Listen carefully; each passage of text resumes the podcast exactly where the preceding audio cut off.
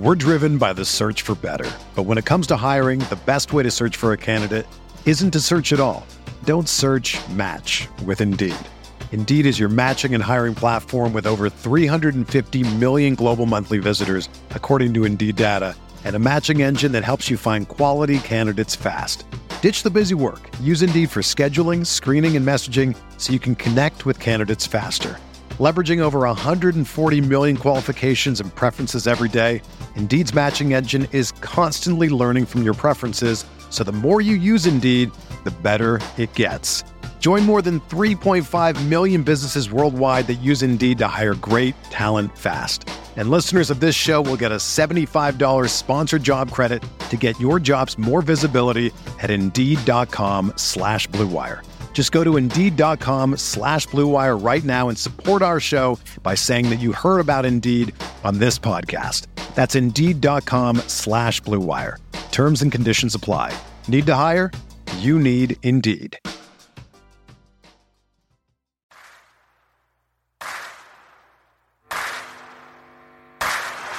You're listening to Setting the Pace, your go to Pacers podcast with Alex Golden and Michael Facci. Miller for three. Oh, he backed it in. He backed it in. And the game is tied. We're going to overtime. Warren lets it fly. Yes. TJ Warren is not human.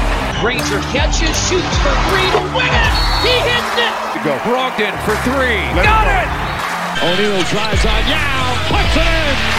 Duarte for three. Boom, baby. Anthony attacks. Oh. Hibbert denies him at the rim. Caris LeVert, people don't realize how good he really is. LeVert, skies high for the jam. Stephenson passes into Sabonis for the basket. Jackson turns, fires, and hits. Oh, wow! Turner bringing that smoke. Flips it to the big fella, fake shoots, and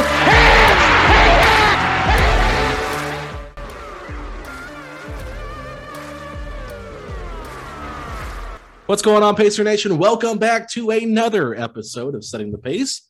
I'm your host, Alex Gold, and I'm joined today by the one and only the COVID expert, Dr. Michael J. Facci Fauci. How you doing, brother? And never that, never that, but the boys are back. We are here to talk some Pacer basketball today. And Alex, once again, we made the news today.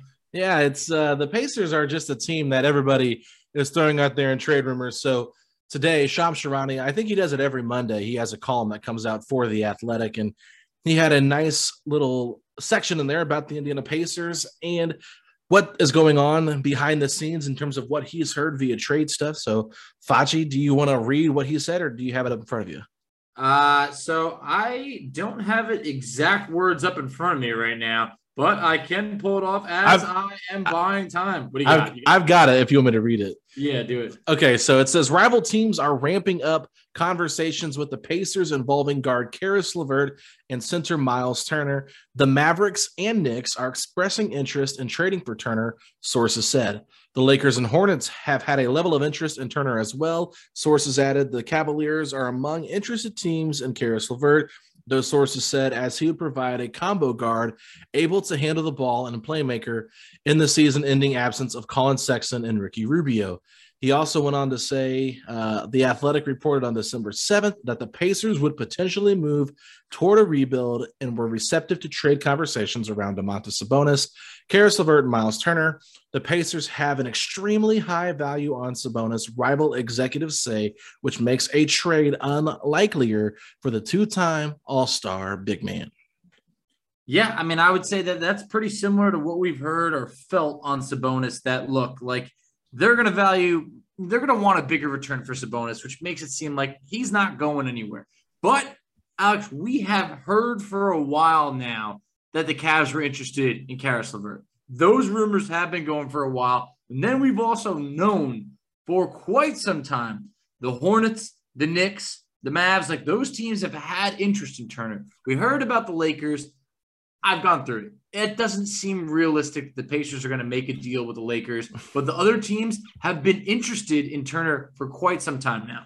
Yeah, no, it's it's one of those things where you look at the Turner teams, it's like always seems like Charlotte's in there, even if they're Yep, not the always. front runners. Um, we talked about Minnesota last night. I don't believe they were Mm-hmm. in this. Um, they weren't in this group, but the Knicks have actively been wanting him as well. Dallas. I mean, I know Dallas wants him, but there's really nothing on Dallas that really Nothing. intrigues me that much. So it's one of those things. And um, a good friend of mine, uh, Tyler Freeman, he reached out to me and Rhett on Twitter and asked us how we would like, you know, what type of packages we would like to see out of the three teams uh, for Miles Turner here. And then, of course, we talked a little bit about Caris and Cleveland, what we'd want back. And so, real quick off the top of my head, uh, I was going off of what Rhett had put out there. So, um, you know, Rhett put like RJ Barrett would be his number one choice for a Miles Turner deal. It's like, I don't really know how realistic that would be because I have to take a lot Very unrealistic. to get to, to get Barrett. So I stayed with what he had already put and then kind of added some and changed mine. But I had PJ Washington second, Gordon Hayward third, Immanuel Quickley package plus a first. Uh, that's four. That's five. Obi Toppin package at six. Jalen Brunson package with a pick at seven. Uh, Green package. Green from uh, what's his first name? I, is it Jalen Green? Green. Okay. Yep. Jalen Green from from Dallas. I was afraid to say it, be wrong. And then lastly, I said Ta- uh, Talen Horton Tucker package and a first for for Turner. So I mean, nothing there really screams, "Hey, realistic." I love it. Besides like PJ Washington or Hayward, but I, I you know I've talked a lot about it. I like the Toppin and Quickley stuff. So I would be intrigued by that, but it's not like ideal for me in terms of what I really want. So it, it's actually Josh Green. It's just it's hard to get past Jalen Green. Oh, with know, Houston, yeah. Rockets, yeah. So that that's exactly where my mind went right away. But Josh Green, he's actually been playing playing pretty well lately. Yeah. Jalen Brunson, that's someone who I've I've liked his game from afar. I mean, former, you know, I believe he's former national player of the year in college, Villanova. But I saw your guys' interaction, and it makes total sense. Look, you locked up Brogdon. Then there's Brunson. Both of them aren't really true point guards. Do, do you, Brunson's due a new contract? Like, do you want to go down that route? Like, mm, you know, I, I don't know. So then the rest of the players Dallas has, they're all role players. So it's it's not really that intriguing. Um, the Cavs, a little bit intriguing. I mean, Collin Sexton, people are split on. They really are. We know this man can score, but he's it's always he's kind of that player that you wonder is he that inefficient scorer on a bad team? You know, Yeah. and he's also due a new contract. So, you know, it gets to the point where you're like, man, is Collin Sexton someone that you're going to build around because he, he wanted the max? So, Yeah, he's not getting the max. No, he's definitely not getting the max, especially after missing this year. But is do you want to have that much money put into point guards? Well, I Kind of a think. I think if you bring on Sexton, you, you see what he is, and then you probably move on from Brogdon if you think Sexton's the answer. I, that's how I would kind of go about it. But I mean, I think Sexton can play the two guard as well.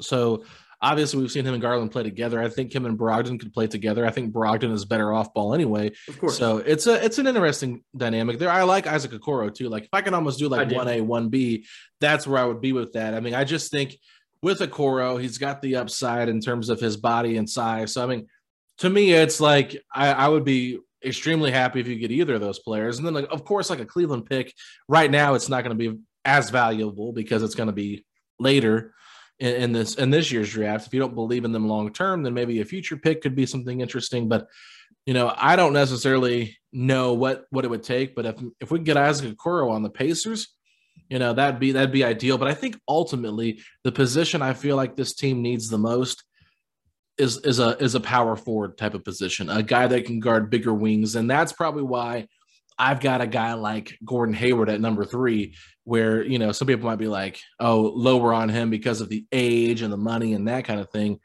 I just know that the Pacers are still trying to win. If I thought they were trying to go into like a rebuild, retool mode and get younger, then I wouldn't have Hayward at three. But I, I think that what he provides is intriguing at three.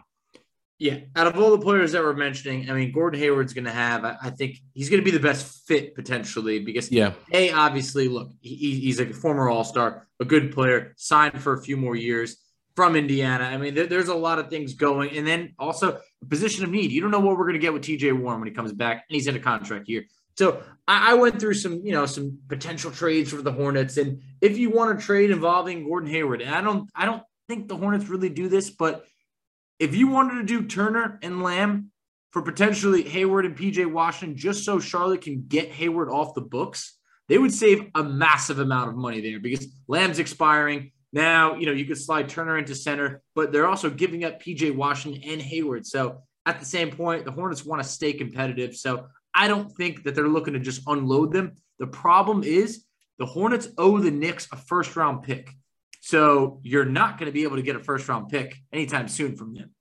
So, but they do have the New Orleans pick that they traded for this year and the Devonte Graham trade. So, okay, so then they have that. I think it's protected. I'm not sure. It's got to be protected because there's no way the way it, New Orleans is looking. Yeah, man, that would be a very valuable I'm, pick. I'm not sure if it's top ten or lottery protected, but still, that is something you could try to acquire if you're, you know, wanting to get a pick back from them of some sort, right? Uh, and a different kind of trade. I'm not sure what you're looking at in terms of what your what your options are, but that is a pick that might be worth it because eventually that's going to turn into an unprotected first. And New Orleans is a team I would love to have an unprotected first from Absolutely. in three to four years.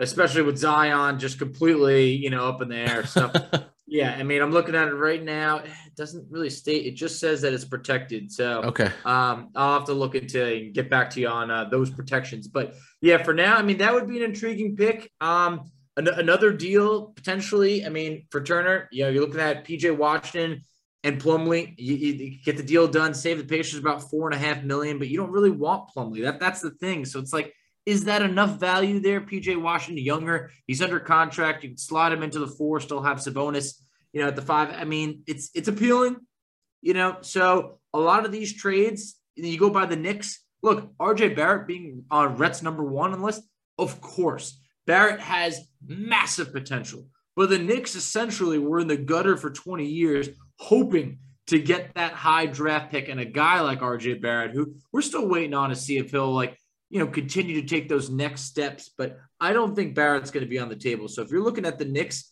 a deal with that, I think you're looking at hoping to get a deal centered around Obi Toppin. I mean, you could take a flyer on Kevin Knox. I really don't think there's much left. And then they probably want to slide in a center, Nerlens Noel or Mitchell Robinson, just because having Mitchell Robinson, Nerlens Noel, Miles Turner, it feels like a lot at center right over there when, you know, not all those guys are going to be able to get in the rotation. Yeah, you'd probably have to take on Nerlens Noel's contract so. back. About you eight know, million per year. Eight point nine, I think, is what it was. So it's like, uh, that's really not that bad if you're looking at a backup center. Like, I don't think Nerlens Noel's a backup, a bad backup center. I think he'd be okay. Not, um, shot blocker. Probably a little bit more confident in playing him over Goga at this point, based on what we've seen from Goga.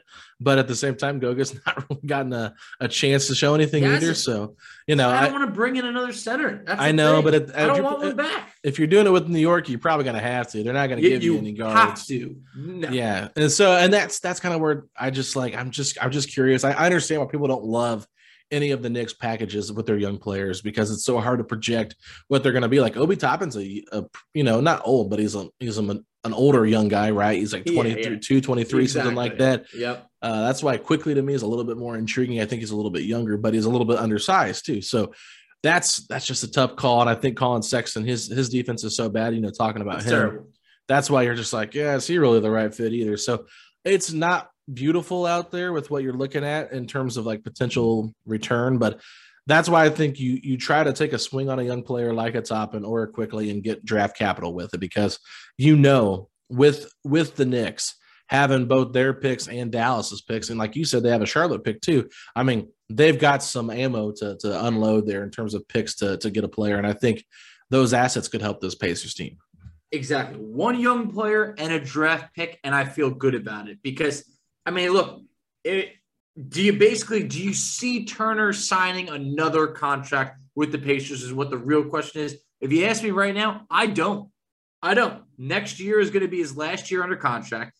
If he's going to stay in Indiana, he's going to want a big deal. And at that point, I think Turner wants a bigger role. I really do. I'm not pushing him out the door, but I'm just saying, like, you, you know, they're not going to deal Sabonis. It just doesn't seem that way. I don't see a, a Godfather like offer coming through for Sabonis. And then when you look at the Lakers, I mean, the best they could offer, I mean, maybe they could offer Talen Horton Tucker and Kendrick Nunn. I mean, is that really something that we really want a one year rental on Nunn? Like, I'm not sold on THT. I'm really not. And in draft picks, they owe so many picks. I mean, what are we looking at? A 2026 first round pick that's probably protected? It's, you know, I, I, I we got to rule out the Lakers here. Yeah, it's it's gonna be a team that nobody expects because usually when you hear all this reporting, like yeah, everybody loves it, but that's not usually what happens, right? That's just kind of how it goes. It's gonna be some surprise team that nobody saw come out of left field and, and make a trade for Miles or, or Caris or something like that. You know, I don't know who it's gonna be, but I I do know Charlotte has the most enticing things to, to want back. They've got PJ Washington. They've got a good player in Kelly Oubre that I think would be welcomed here. They've got Gordon Hayward. I know he would be welcomed here. The team desperately wanted him a couple of years ago. And then even James Bouknight. I know he's a little bit undersized, but they've got young pieces and they've got, you know, some guys that can play right now that would be worth investing in or worth making that trade for. Everybody else, it seems like it's kind of up in the air on what you could really get back. So I think Charlotte is a team that I want to trade with the most, but I don't think Charlotte's at a position now where they're going to sell a lot of what they have for uh for Miles Turner just because they've got a decent thing going right now. They're they're not great, but they're good.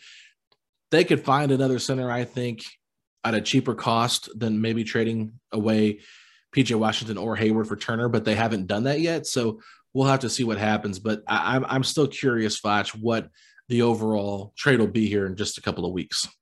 I think something's happening. I, I don't know what's happening, but I mean, at the same point, LeVert to the Cavs, I feel like it kind of has legs, and I feel like it's something that the Pacers can can move on from LeVert and not feel like they're really like hurting a big part of the fan base. And I don't know if they're really worried about that. But when you when you're talking about Miles Turner, longest tenured Pacer, I mean, yeah. you don't want to trade him just to trade him. But for LeVert, I mean, for Cleveland, I, I crunched a couple a couple options out here. Just tell me what you think. Okay. What if they did LeVert for Sexton Cedi Osman and Dylan Windler. It actually saves the Pacers some money. Windler, eh, eh, he's an all right. He's a he's a good three point shooter. Nothing crazy at all. Like in terms of an overall player. Osman, he's a good he's a good role player. He really is. And then there's Collin Sexton, who you can take a gamble on. Right there, you're, you're getting it's a three for one. It, it's it gives the Pacers options. What were your thoughts there? Yeah, three for one deals are kind of hard because here's the thing: when you do a three for one now you're looking at probably having to cut a couple people. You yeah, could cut Wayne Dylan. Washington Jr. is probably on, on the top. Well, he's he's on a two way, so you can't really cut him. So you're gonna have to cut from your 15 man roster, which now you're looking at like Goga, Torrey Craig. Like you're gonna have to make other moves to make this trade happen. So to me, that's why like I I understand on paper like you have to make the salaries match. I think you could even do it without Dylan Windler in this you, deal. You could you because. Could you know, you got Sexton who's on the injury, so he'd be out. I don't know if he'd have to be on your 50 man roster or not, but I'm sure they could get some kind of player exception if they traded for him. And then really you're only, you know, swapping Turner Turner's roster spot for Cedi Osman. But this was a trade actually Sam Quinn per, uh, proposed to me about not not Turner, excuse me, Caris LeVert. I'm sorry, I, I, apologize there. This is a LeVert trade, not a Turner trade. So LeVert would be off the roster and Cedi Osman would be on. And, and anyway, but yeah, I think it's intriguing to a certain degree because I I know Cedi Osman's been playing really well this year for the Cavs. Yes, and I heard some pushback from Cavs fans saying that the Pacers uh, they wouldn't give up Cedi and Collin Sexton or Cedi and Okoro for Caris LeVert, or they wouldn't want to do that. So if I'm the Pacers, I think I would look into it because Cedi is a guy that hey, if he's playing well, I mean, he looks pretty good. Like at one point a couple years ago, we're talking about him possibly being the best player on the Cavs, right? So, yeah, you know, he's obviously come a long way since that, but a role player, I don't think he'll care what market he's playing in, and then you take that risk. I mean, to me, I think it's a, it's a slam dunk, Foch.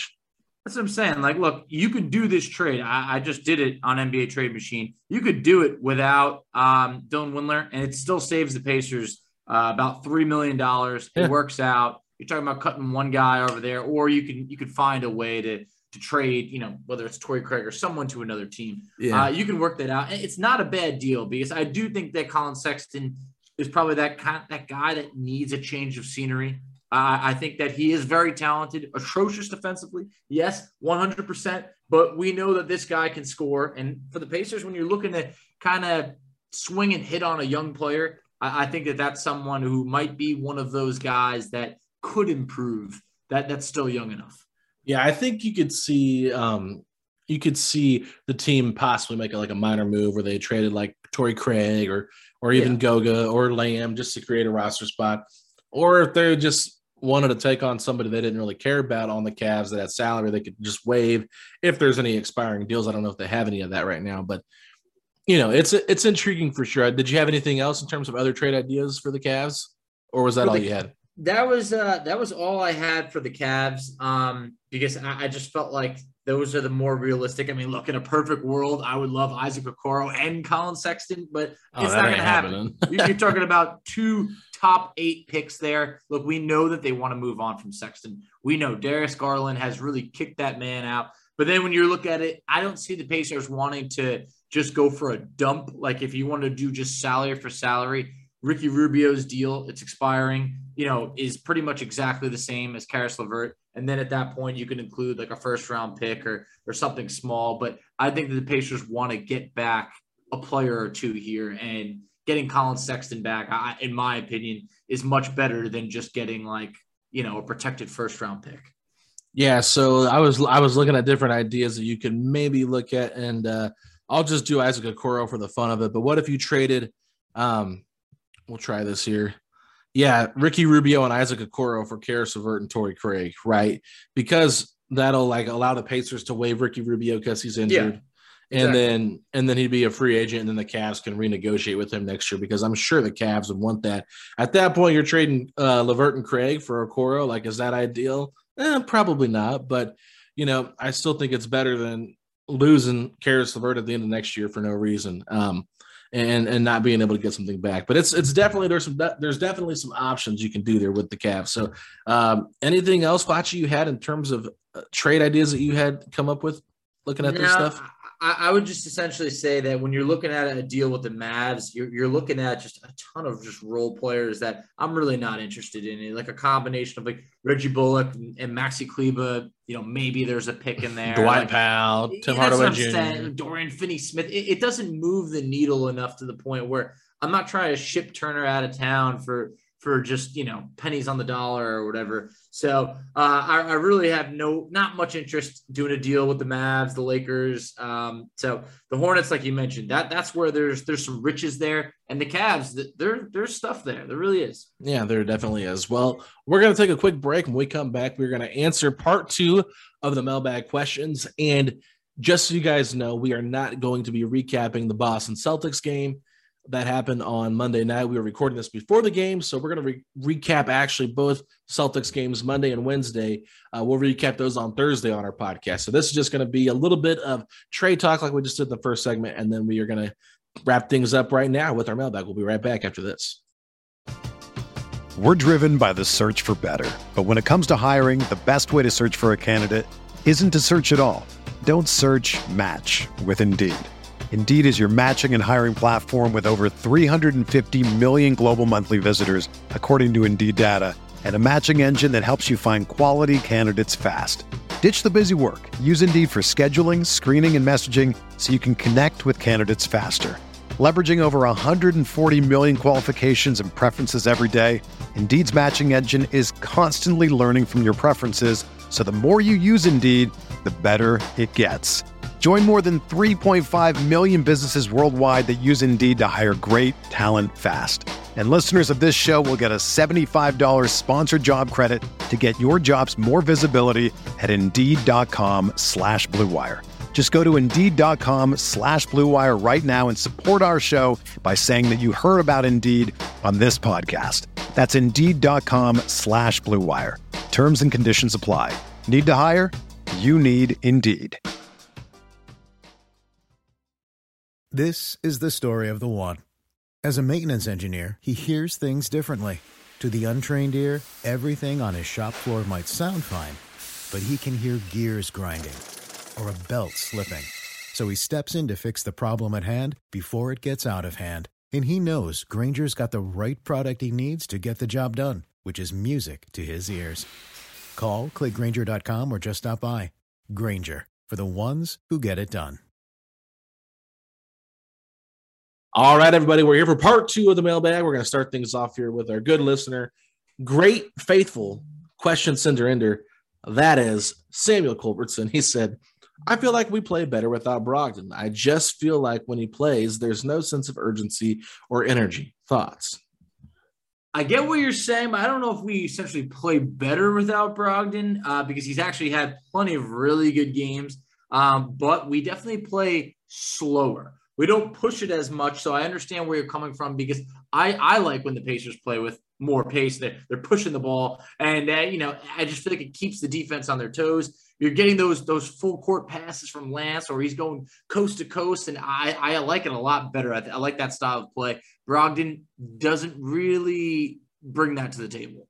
Yeah, and I agree with that. I, I think when it comes to Malcolm Brogdon, it just seems like he's just doesn't get rattled, right? He's not an emotional guy. He's very emotionless. I mean, you might you might see him smile every once in a while on the bench or something like that, but when it comes to the game, he just has a straight face, and I think because he's not quick with the basketball, he's a little bit slower. He doesn't show much emotion. The game can be kind of boring watching him play. Like he's not, he doesn't have like a super exciting game where you're like, oh, yeah. Brogdon, right? Every once in a while, you'll see him dunk in traffic and be like, where'd that come from, right? Um, but no, I mean, he's a good ball player. I just think he's not a great point guard. I think it'd be interesting to see what him and Lance look like together, right? So I, I think that when it comes to no sense of urgency or energy, that's just that's just not a fair assessment. I would just say that he's more laid back and under control and, and, and tries to be a little smooth, but not like too smooth, but just he just doesn't seem easily rattled when he plays basketball, Foch. No, I agree with it. I mean, it, like you mentioned, emotionless. You know, it's like it's not even to, to diss him, but he's that's how he is. He's always calm and collected, and sometimes you're looking for someone to you know show a little bit more emotion, sprint up the, the floor a little bit, a little sense of urgency. I mean, how many lobs, you know, for an alley has Malcolm Brogdon thrown? I mean, you just don't see it. You know, it, it's not his style of play, and it's like every now and then, come on, like wake up, give us a little excitement. Yeah, and I and I'll say this too, real quick, because like by no by no means necessary is Malcolm Brogdon someone I'm attached to. I think that right now he's a fine point guard. I've I've tried to give him the benefit of the doubt to a certain degree, because what other options are you going to get that are better than him? You know, he's not going to bring you the same energy that Lance Stephenson does. So if you're trying to compare the two, like, look, they're totally different players, and it's not really fair to Brogdon to try to compare him uh, and his style of play to Lance's energy and his style of play. So personally, it's been more fun for me. I won't lie. I definitely have enjoyed this season or this week, this past week of watching this team more than I have when Brogdon was out there. So I'll give you that. Uh, it's been a little bit more fun watching Keifer Sykes run things and move the ball, but you know I still think Brogdon's a really good player, and whether he's the right fit for this team, that's another question. But I still I still like him as a player. I love how you just went. I've enjoyed this season, and that quickly shrunk down to this week. You know, I had to catch myself. I didn't mean to say that, but you know, it's it's a new year, so I'm thinking, oh yeah, the the season just started, right? It feels like a new season. If only. If only. Let's move on. Zachary Barnett, great, great listener of the show, former fan of the week. Zach, we really appreciate you. He said, "What's the biggest difference between Lance this year from what we saw uh, from Lance in 2017, 2018?" Look, obviously, I feel like we're like prisoners of the moment at times. Like Lance's last two games have been absolutely phenomenal. They really have. We're talking about the 30 point game, then following up with 14 assists and just one turnover. Uh, but this time around, I feel like he's truly facing what could actually be his last chance ever in the NBA. After being out of the league for two years, I feel like he's got to give it his all every single night. No antics allowed. Like this is a different type of Lance. And it sounds like at this point, you know, we still haven't heard the final confirmation, but they are, it sounds like going to work towards that that deal for the rest of the season. Maybe it's more than that. I don't know. So it looks like it's paid off, but Lance had to truly give each effort like it's his very last. Yeah, Mark Stein saying that, you know, the Pacers are expected to sign Lance Stephenson is equivalent to me, you know, expecting to get up and brush my teeth in the morning, right? It's a very obvious thing that's going to happen, right? So that's that report or whatever you want to call it was silly in a sense because it wasn't a it wasn't a confirmation it was an expected to tweet. So i mean i get it it's exciting you know mark stein does a great job i'm not trying to discredit him but at the same time it's just like everybody could have expected that as, as soon as Kelan Martin was let go. But uh, yeah i will say the one word for me that describes the difference between lance and 2017 2018 to this year is maturity Lance Stephenson has matured as an individual. And I think the way you can tell this is he's just constantly looking to get teammates involved. There's no antics right now. He's having fun playing the game, sure, but he's not getting so like out of control where you're like, okay, we got to pull the reins back in. You know, we can't let Lance be Lance. He's getting a little out of hand. I mean, obviously, in that Cavaliers series back in 2017, 2018, I believe he was talking to some of LeBron James' friends or brothers or family like during the game, and it was like back and forth. And I know at times, you know, McMillan had him trying to guard Kevin Love, which didn't work out too well in that game seven. So just one of those things where I think with Carlisle at, at, at the helm, um, he's been around so long, and I think he understands how to let Lance be Lance, but also know when to pull him in and control him and, and, and try to let things, you know, not be so over the top with him. But he also isn't afraid to let him be crazy and be loose and let him and Domas do their thing like they did against the Jazz. So I think the biggest thing for him, though, honestly, is just it's a maturity level, Fletch. I really think so. And Lance has he said all the right things. I think this time around, I think after being out of the league for two years, I feel like it's humbled him. Yeah. And I and I think at this point he's just in a spot where he's like, hey, look, I just want to be on a roster. You know, and right now, yeah, technically it's a very small sample size, but it's awesome to see that Lance is actually averaging the most points per game he's ever averaged in a season right now in this stint with the Pacers. So it's not like he's just on our roster. He's playing well. And at that point, why not give him more minutes? Get, let him be Lance. And just, I think he's at a point where he's not trying to ruffle feathers as much as before. But who knows? A couple yeah. weeks from now, we might not be saying that. yeah, once he's got that guaranteed contract exactly. for the rest of the season, let's see. But I'll see what they do. They might sign him to a contract for the rest of the season, but they might make it non-guaranteed. I don't know if they can do that, but I think they can because of how they structured Oshae Brissett's contract. But uh, let's move on. Another great listener and always enjoy having interactions with this guy on Twitter. It's the one and only Anthony Childress from Houston. So, uh, Anthony, thanks so much for listening to the podcast. He said, to get Cam Reddish, do you feel the Pacers would have to get at least a third team involved? I don't think that the Pacers have to get a third team involved if they're willing to give up a first round pick that's probably not too protected. But it could absolutely make things easier given that Cam's only making $4.6 million. So we would either need to take back someone like probably like a Gallinari or someone that they kind of aren't too happy with, or maybe bring in a third team, or basically say, hey, we're going to give you a first round pick that's maybe top five protected or or maybe top 10 maybe if they're going for it. Yeah i think it's an interesting thing to look at here because i mean i i, I did a three team trade on twitter i put out there but i don't know if it would work because i don't know if capela can be moved. So my original trade was i sent justin holiday and miles turner along with gordon hayward. No actually it was miles turner and gordon hayward to atlanta. I had justin holiday and clint Capela going to to Charlotte, and then I had Cam Reddish and Gallinari coming to the Pacers, and I didn't hate the deal because look, I mean, Justin Holiday to me is someone that's expendable. I, I think that we've seen enough this year where he's a good player, not a great player. I think with Turner, you're looking to move him to acquire somebody back that has high upside, and I think in this point I think Cam Reddish's upside is a little bit higher than Miles Turner because, especially with I, this I Pacers team, the you need wing players. I mean, this is a guy that people have compared his body like to Paul George, right? And I'm not saying the Pacers need to go out and get the next Paul George, but that's not a bad idea.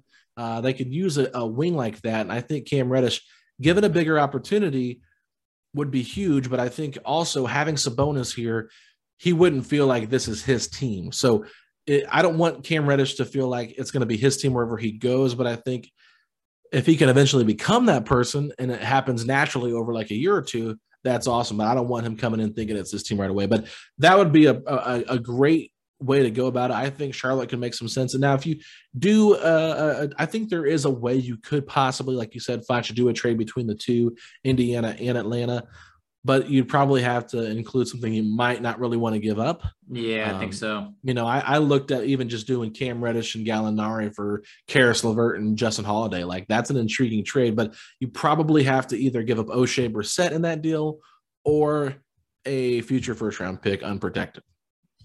I know that unprotected pick. I, I I don't think I can do it. I really don't because this is the, the type of year that the Pacers could end up picking like. Well, it wouldn't be know. this year's. It wouldn't yeah, be this year's it, pick. It, can't, it can't be this year. at that point, you can't give up like the fifth overall pick for Cam Reddish, like at this point.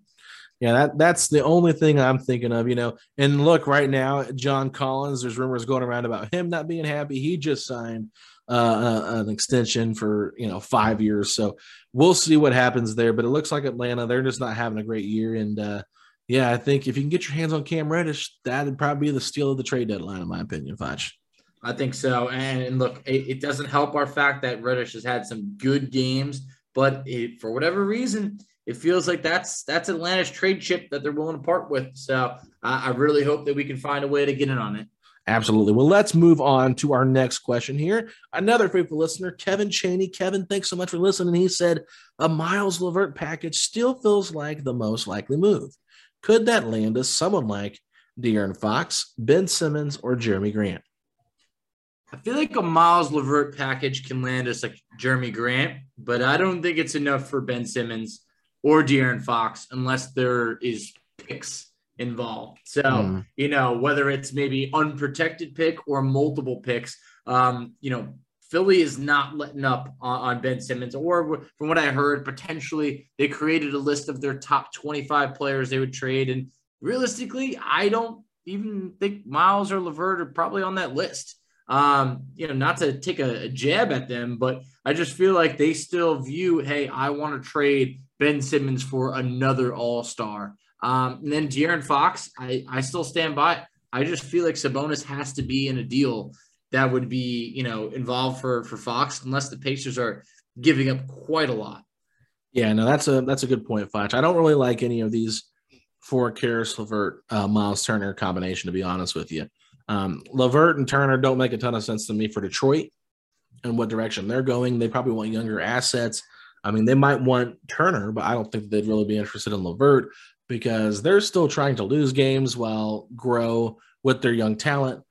And like you said, De'Aaron Fox, Ben Simmons, it just they don't really seem like that. I don't really feel like that would be enough to get both of them. So while a trade like that could happen, I think that maybe something more along the lines of Gordon Hayward could get you something like that. Maybe this is probably me stretching it, but I don't I I don't have a great pulse on this, but possibly Pascal Siakam Foch. You know, it just depending on what Toronto's looking to do with him. But I, I think finding someone like that, a, a guy that could be more on the move, maybe, maybe CJ McCollum, someone like that you could look at. But very um, possible now that they reported Damian Lillard might be out for the rest of the year. Oh, did they did they report that with that they, they uh, said, abdominal thing? Yep, yep. It's not not not 100% confirmed, but he's going to miss quite a lot of time to the point where they don't know if they're going to bring him back given how their season has gone. But that, you know, contrary to what you said at the beginning of the episode, I am no doctor. hey, we don't know, Foch. We don't know, Foch. Um, yeah. yeah. Uh, uh, but yeah, so let's move on to our next question. We got a couple here from our good friend Fester35 over on Instagram. He said, When we get healthy, what does the rotation look like? So, all right. So we got Fester over here. Fester with his three-parter. Um, you know, look from the rotation standpoint, um, you know, you, you got to be thinking Brogdon, LeVert, Warren, and then Turbonis. I mean, you imagine the starting five that you know it's it feels like a myth at this point. Something that that that seems like a like a legend passed on for years and years because we're still waiting to see it. Off the bench, you imagine, you know, Duarte, Justin Holiday, Lance, Keifer, Duane Washington, Oshae, and Torrey Craig. So I imagine that being the group. But at this point, I mean, who knows who's even there? I didn't factor in Jeremy Lamb. I don't think he's going to be on the team. I didn't mention Goga because it's hard for him to really even get in the rotation. But those are the guys that I see actually playing routinely. Yeah, so I'm I'm looking at the 15 man roster. So no offense to Taylor or to Washington Jr., but I'm assuming they're not going to be in this rotation. And then looking at the two guys that are injured, that's both TJs, right? So we know TJ McConnell and TJ Warren are more than likely not in there. And then I'm going to go ahead and remove Jeremy Lamb, Goga Bitadze. So there's four guys out of the 15 that are not in my rotation. And then I'm going to take Isaiah Jackson out. Okay. So that gives you 10 guys here to look at, to, to play with here. But I'm going to go with a nine man rotation. And It's going to be a little bit different. Um, assuming Brogdon's healthy, I'm going to start Brogdon. Justin Holiday's been starting, so I think he starts. Then you got Caris LeVert, you got Miles, and you got Domas. Now this is all pre-trade, right? Pre-trade deadline. Yep. So that's that's the starting five.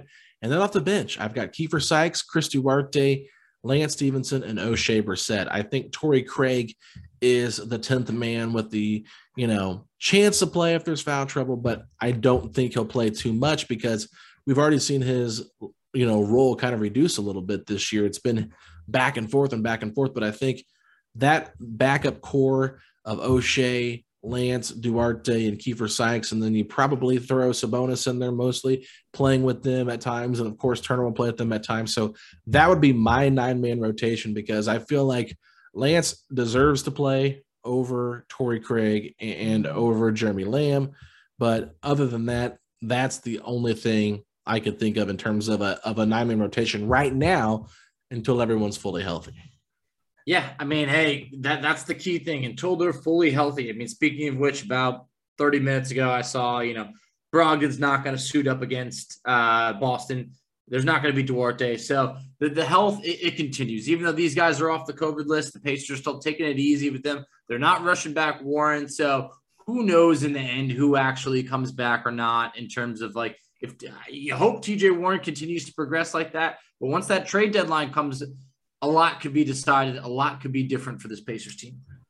Absolutely, Facci. Well, let's move on to our next question here from Fester. He said, Have you guys heard anything about TJ Warren? If he is still some time away, I'd love to experiment with Brogdon at uh, small forward. He's six foot five and a half with a 6'11 wingspan at 230. Uh, is more than big enough to play the three spot in his book. So, what are your thoughts on playing Brogdon some of the three? I'm really not in love with playing Brogdon at the three. Uh, I think maybe if you're going to do it in super limited minutes, I would prefer him at the two, like we've spoke about. Doesn't hurt to try new things, especially when you know losing is not the worst option. But uh, I don't know how well he can guard like true, you know, threes. Um, yes, he's bigger for a point guard, but once you slide him over to the three, then it becomes a different story to answer the other part of your question, there was a report on TJ Warren saying that he's, quote, weeks away. It's what they've been saying for a while. So at this point, I, I really don't see a scenario that he makes his debut in January. You would imagine at some point in February, assuming there's no setbacks. Yeah, no, I agree with that. I, I think. I think Brogdon could play some. I think we've seen it some, right? I mean, he obviously oh. is not afraid to guard the the wings when it comes to defense. Now, offense, I don't think um, you know you want to see him do that all the time. But right now, this team needs ball handlers. So as many ball handlers as you can get out there. Like if you're running a lineup at one point with Lance, Keifer, Sykes, and Brogdon, like that's not bad. But I think Lance can play the three more than more than Brogdon. I think we saw Lance guarding Kevin Durant at times. We've seen him guarding James Harden. Um, you know, he's just a guy that's not afraid to really guard anybody. Not saying he's great at it, but you know, Brogdon to me, he can he can guard threes. There's nothing doubt about it. But I don't want to see a full time Fletch. It's just no, not who he is. And he's too small um, in terms of six foot five is fine, I guess you could say. But I would for a point guard, it's good. You know, he's. But. I mean, it's it's good for a two guard, I guess. But he's yeah. just he's a little bit slow. And I think that's where it can get kind of tricky. He's not really a low post guy either, not really above the rim either. So without the athleticism that you'd prefer to have in, in probably your wing players, he's he's good, but he's just you know he's better suited off ball in my opinion as like a two guard. But uh, let's move on to Fester's last question here. He said, "Pretty apparent an upgrade in point guard has been needed with what Lance has been doing. Any names out there that you believe we can get to be Sabonis pick and roll partner outside of Lance? I like Brunson, but that's probably an offseason move when where you're trying to sign him." I mentioned earlier, like I've had a soft spot for Jalen Brunson, but I don't want him being like the featured part of like a Miles Turner trade and then you got to sign into a new deal. It gets a little tough. Um, look, De'Aaron Fox, it's a pipe dream. It is. Fox is signed for, I think, the next four years. I mean, he's a stud, an absolute stud. That would be great to have next to Sabonis. But you probably need to ship Sabonis out just to get Fox. So that could be really tough. Look, DeJounte Murray, we've talked about. Murray, uh, such a such a great player. You know, he's been on the rise. Um, but you know, I don't even know if he you can get him right now. I don't think that the Spurs want to part with him at all. You could see when he was out due to COVID, the Spurs looked horrendous. Pop even said they need Murray to win games. So I don't know if any of these guys are going to become available. Then there's still Ben Simmons, who I don't even think he plays this year. I really don't. So point guards, they're very coveted. Uh, there's there's not too many great ones out there. So they don't hit the market or the trade market too often. Yeah, no, it's a really tough one. I mean, I don't really think there's anybody out there that could be just like had. I don't think so. It's it's so hard to figure out because I we looked at like upgrades. I think Lonzo Ball would have been a great.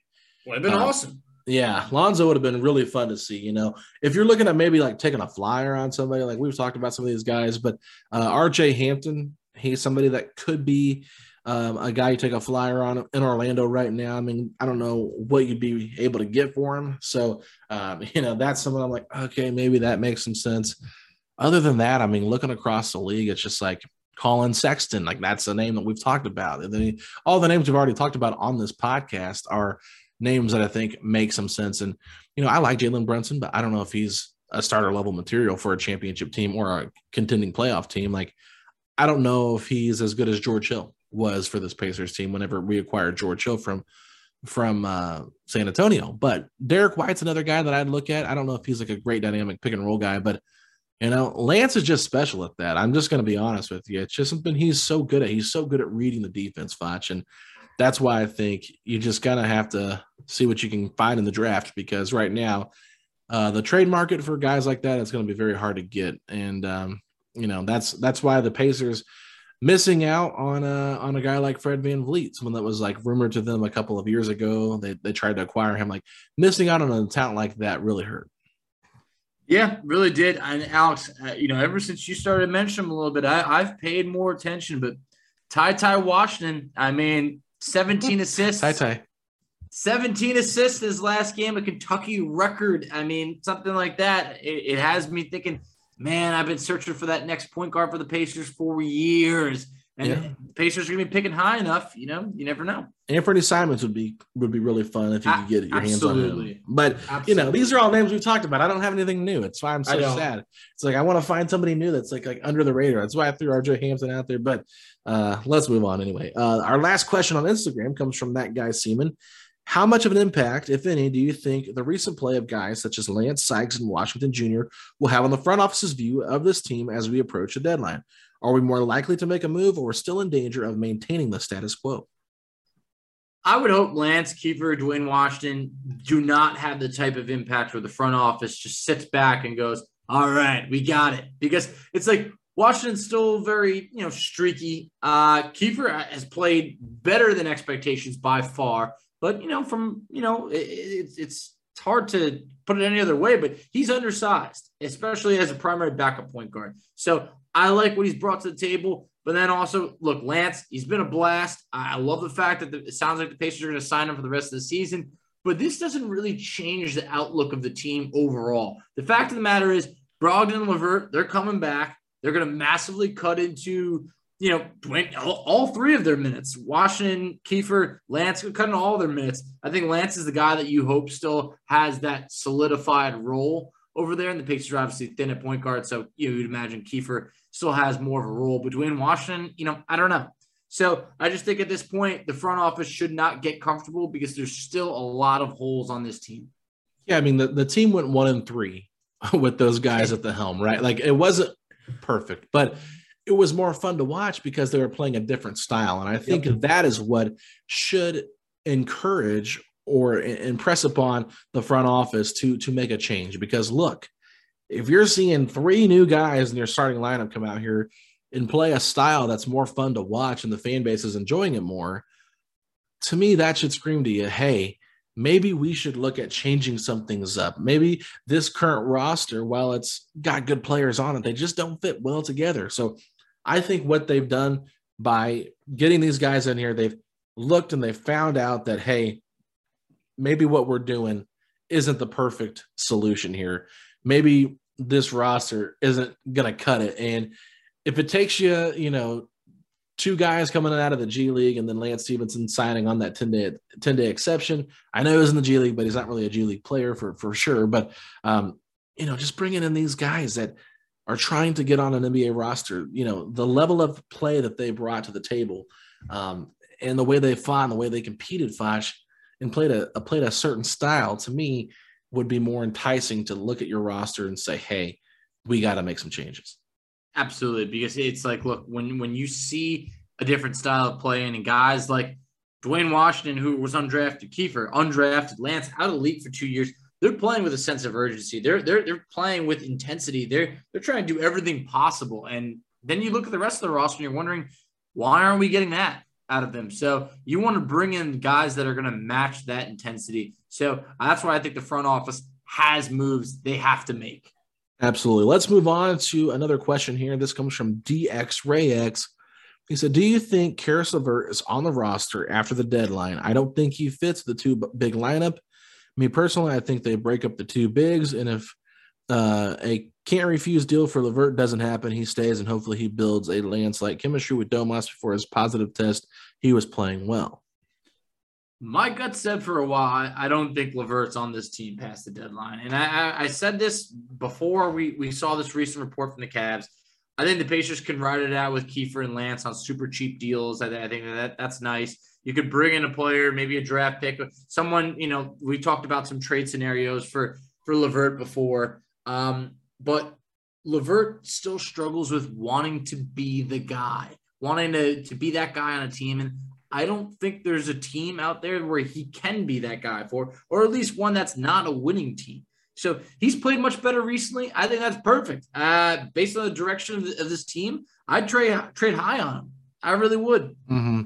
Yeah, I think I, I, still think that they're the two most likely to get traded, right? I think it's pretty obvious in, in, terms of LeVert and Turner, right? So yeah. obviously you got to break up the double big. I think we're all tired of talking about it. I think the bigs are probably tired of talking about it. I, I feel like everyone is just ready for that duo to be broken up. And I get it. Caris LeVert has been playing well, but I'm a little bit worried about his fit with TJ Warren more than anything. And I'm not even saying TJ Warren's going to be here long term, but if the Pacers really want to keep TJ Warren here long term, I don't know exactly how him and LeVert fit next to one another. I think that both are better with the ball in their hands. And yeah, I just I don't like LeVert's defense. That's the bottom line. I I think if you're looking at this Pacers team, offensively we talk about things and, and there's things they could do better offensively, but defensively, oh my goodness, Facci, this team has been horrific defensively. Atrocious. It's been so bad. And I think it starts not with the double big part. I think it starts with the guards. I think the wings have been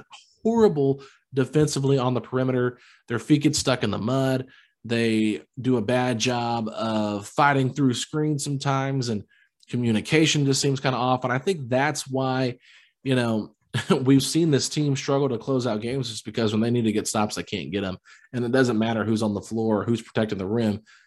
Not being able to stay in front of your man is a big challenge, and it, and it puts everybody in a bad spot.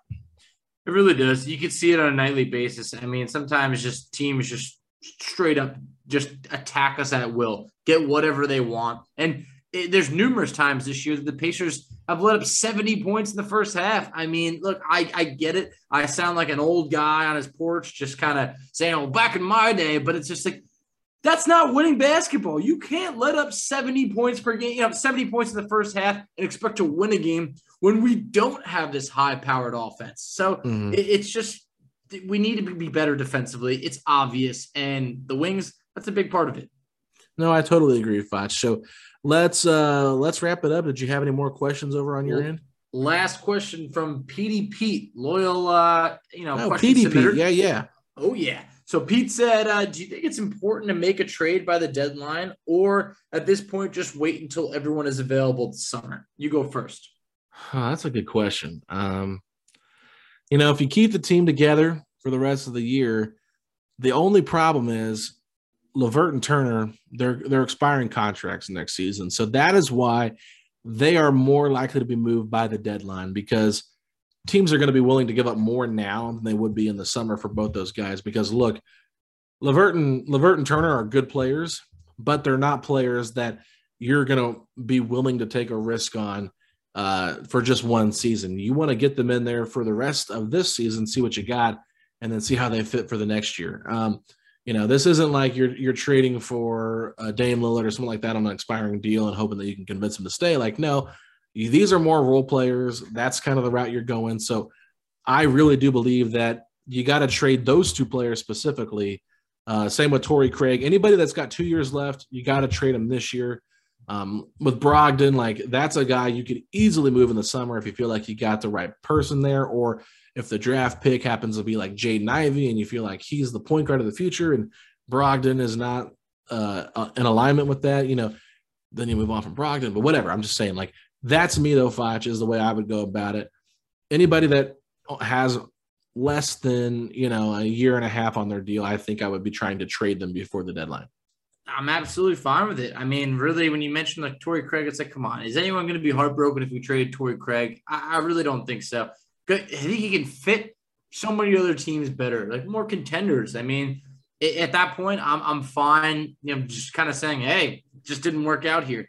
But then also a guy like Jeremy Lamb, just he's not he's not even really consist, continuously in the rotation at this point. Like trade him for whatever you can. Can, can. can you get you know two second round picks? Maybe take take someone back, someone that could potentially be a, a fringe rotation player or whatever who's younger. And then at this point, look, if you're going to trade Turner, the upside is a you can bring in a young player in a draft pick. B finally get a good shot at seeing Goga. Also, get Isaiah Jackson some minutes right over here. Like, be able to evaluate what you have there. So, and LeVert over here, it's just like, man, just be able to have Chris Duarte be an everyday starter on the team, be able to play a lot of minutes, be able to continuously grow. So, at that point, I would like to make a move by the deadline, no matter what. I know Pritchard is, is very fond of saying he doesn't want to make a move just to make a move. But in this situation, make a move. We're all ready for it, Facci. And so to wrap it up, um, since we got a question about Cam Reddish in a three-team trade, and I said I think the Hornets make some sense, I came up with another trade while we were talking. Ooh, what do you got? So I want to hear your thoughts on this deal. So Miles Turner is going to the Hornets. Okay. Kelly Oubre and Cam Reddish are coming to the Pacers, and then PJ Washington is going to the Hawks. And I didn't throw any picks in there yet, um, because I feel like this is a great starter conversation. And if the Hawks feel like, hey, we want more than PJ Washington for Cam Reddish, then you say, okay, we'll be willing. If you're the Pacers, I think at this point you would have to say, okay, we'll be willing to give you a lottery protected pick for 2023 or 2024, something like that, way down the line. Um, preferably not like this year or next year. So I think a couple years down the line, that could be semi enticing to Atlanta especially getting PJ Washington, a stretch big, a guy that, you know, I think they could use with Gallinari being an expiring contract coming up here in the next year or two. Get someone in there younger that can play behind John Collins, or if Collins decides he wants to be traded, you still have some nice young talent there, uh, especially a good three point shooter from distance as well in PJ Washington. All right. So, from my understanding, the Pacers in this deal, they get Kelly Oubre and Cam Reddish. Correct. Okay. Charlotte's getting Miles Turner. Yep. The Hawks get PJ Washington. Was there Correct. anyone else I was missing? That's it. Four people in the trade. Okay. At this point, I mean, here, here's the thing. Yeah, you have John Collins already there. Um, PJ Washington, I think, would be, you know, he's someone who's at least, I, I, believe, under contract for a little bit longer than Cam. Maybe it's the same. He's but, got a team option for next year. Okay. All right. I mean, from a Pacer standpoint, I love the fact of getting Cam and Kelly Oubre. I really do. But when you still have LeVert on the roster, LeVert, Duarte, Oubre feels like a logjam right over there. Um, well, don't worry so, about that because your your goal is to move on from LeVert too, right? Okay, so that's kind of how I view to it. be continued. Yeah, yeah, um, yeah. Assuming assuming that we we trade LeVert at that point, I would like that because I do feel like Kelly Oubre is someone who's bounced around, who's played really well uh, the last couple of years. He was, you know, solid Gold State, got off to a rough start. Um, he was good in Phoenix.